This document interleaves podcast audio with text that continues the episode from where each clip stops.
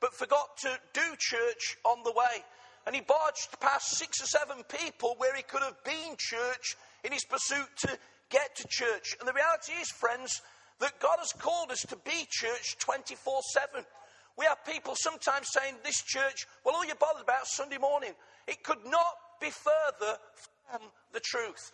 The reality is, friends, that Sunday morning is all about Monday morning and Tuesday morning and Thursday night and Wednesday when you're in that uh, traffic jam and when you're doing the taxi run to get your kids to dancing class or wherever it is and when those days have gone wrong and when you're playing sport and when you're in context of social conversations. That is what this morning is all about. It's to equip us, to empower us, to strengthen us, and to set us up to continually be the church in the context that God has placed us.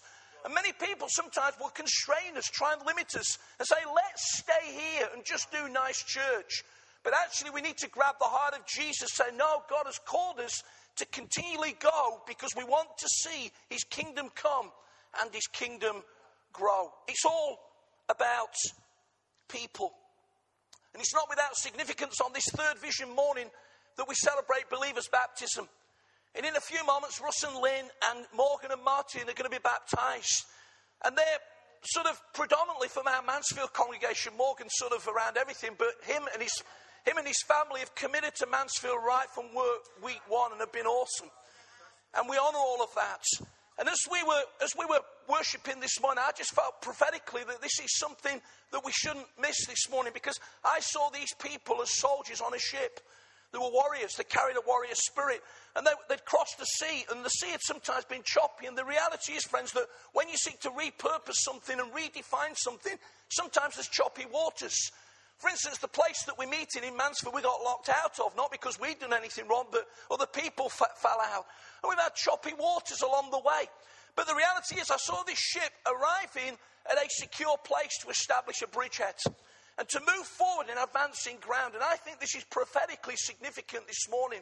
Because what people are praying over, not only in this context, but also at the one, two junctions up the motorway, is this. This is the start of just something big.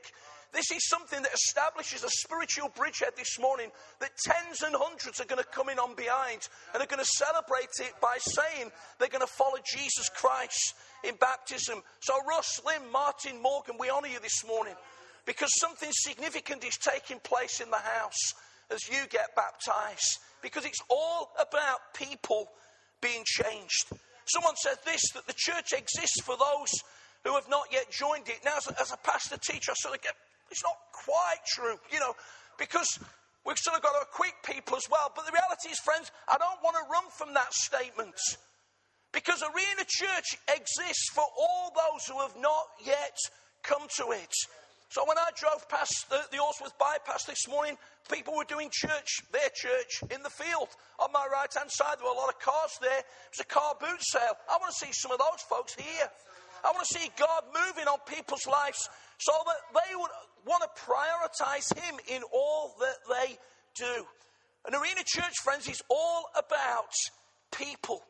Let me say that again. Arena church is all about people. Why do we want to go and grow? Because we want to see more people come to the kingdom for such a time as this. Let me say again this morning that church is not about a building.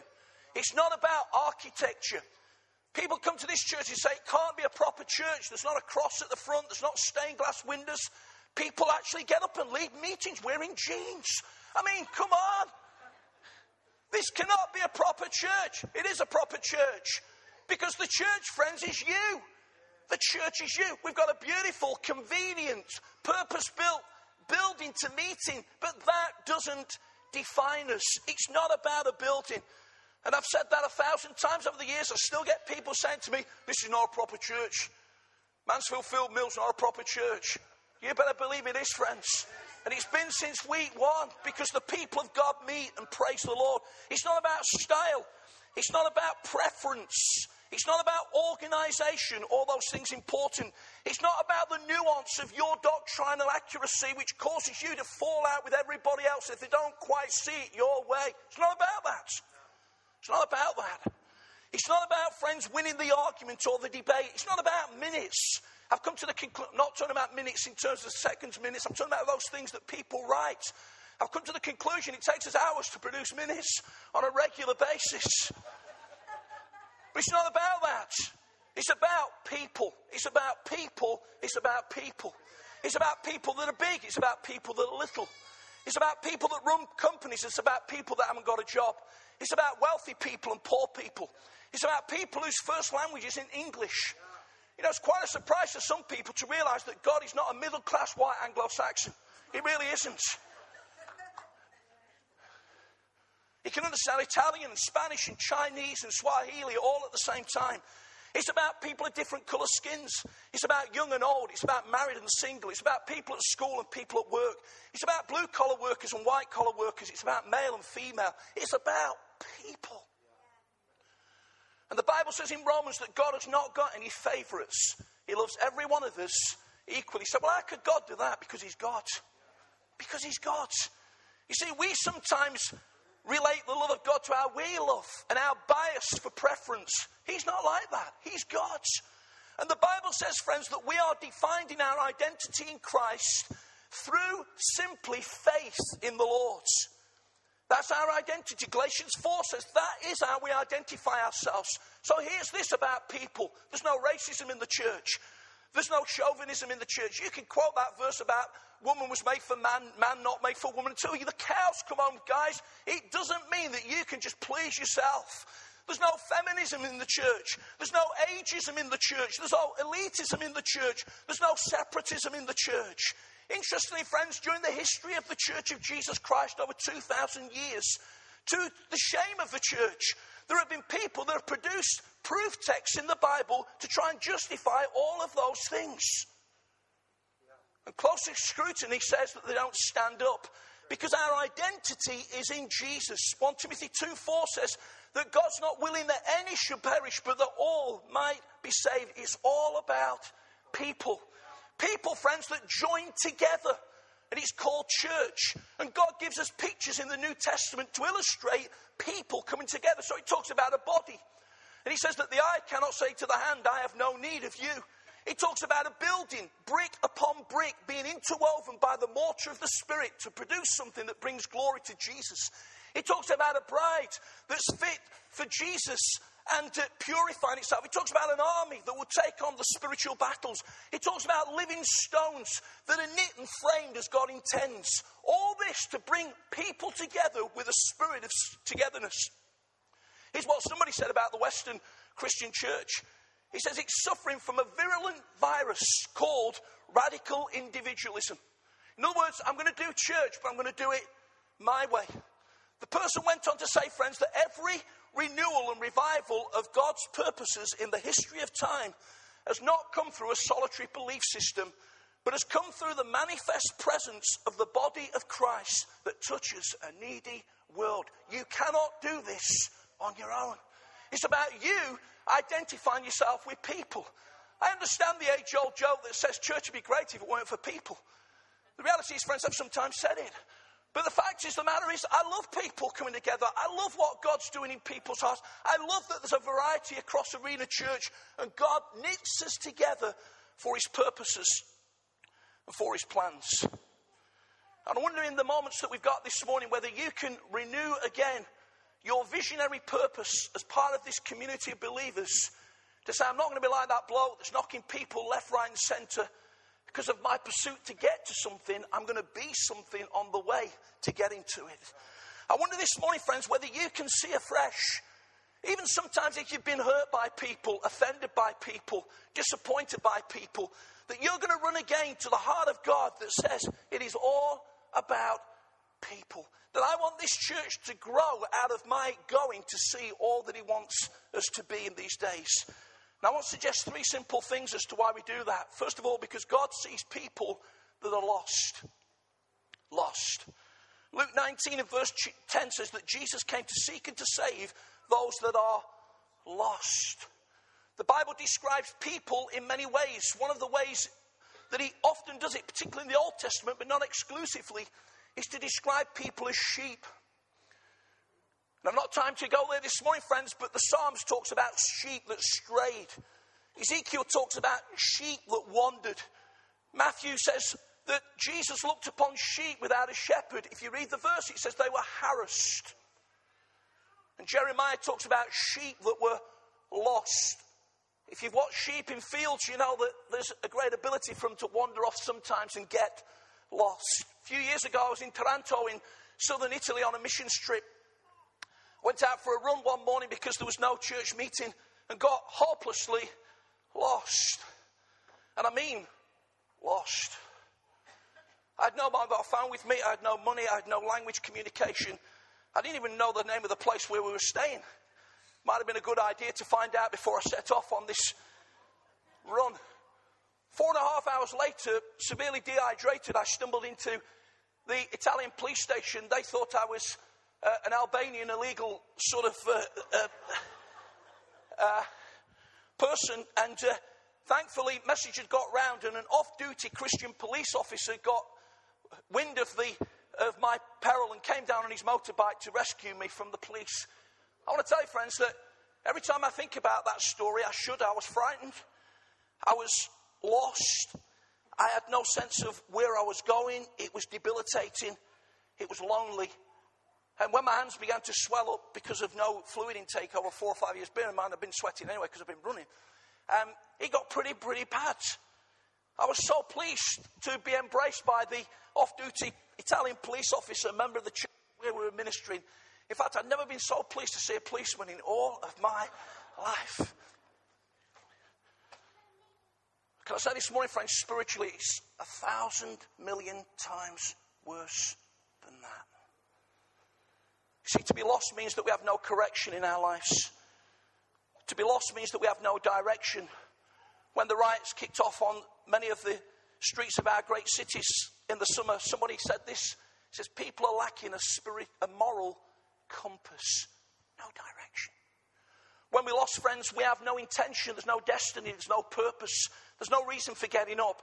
And Jesus looks over lost people today and he says, The good shepherd comes to lay down his life for those sorts of sheep. Secondly, friends, God sees people that are loved. You see, sometimes we stop there and say, well, lost people, it's their own fault. Lost people, they need to get a grip. Lost people, they need to get a job. Lost people need to pull themselves together. Maybe this morning, as we were praying over John in prison, deep in your heart, you're saying, well, he just needs to sort himself out. Jesus never talks like that. Jesus, friends, bathes lost people with a love that is incredible. He's loving far more people than we ever realize. And people in prison, and people today that are in institutions because their minds have gone, and people today that can't walk, and people in their 80s, 90s, and even the hundreds that are dependent upon other people. The love of God is invading these places all of the time because God loves all of these people. And friends, I want to encourage us today not only to see people that are lost, but also to see those people through the eyes of God who loves them. You may be here this morning and say, I'm not a believer. In fact, I don't even think God could forgive me. And the list is going through your mind right now. You've been unfaithful in relationships, you've been dishonest, you've lacked integrity, you've used wrong words, and so it's going on and on. And here's the truth today if you're trying to get to God by trying to sort that out in your own efforts, you'll never do it.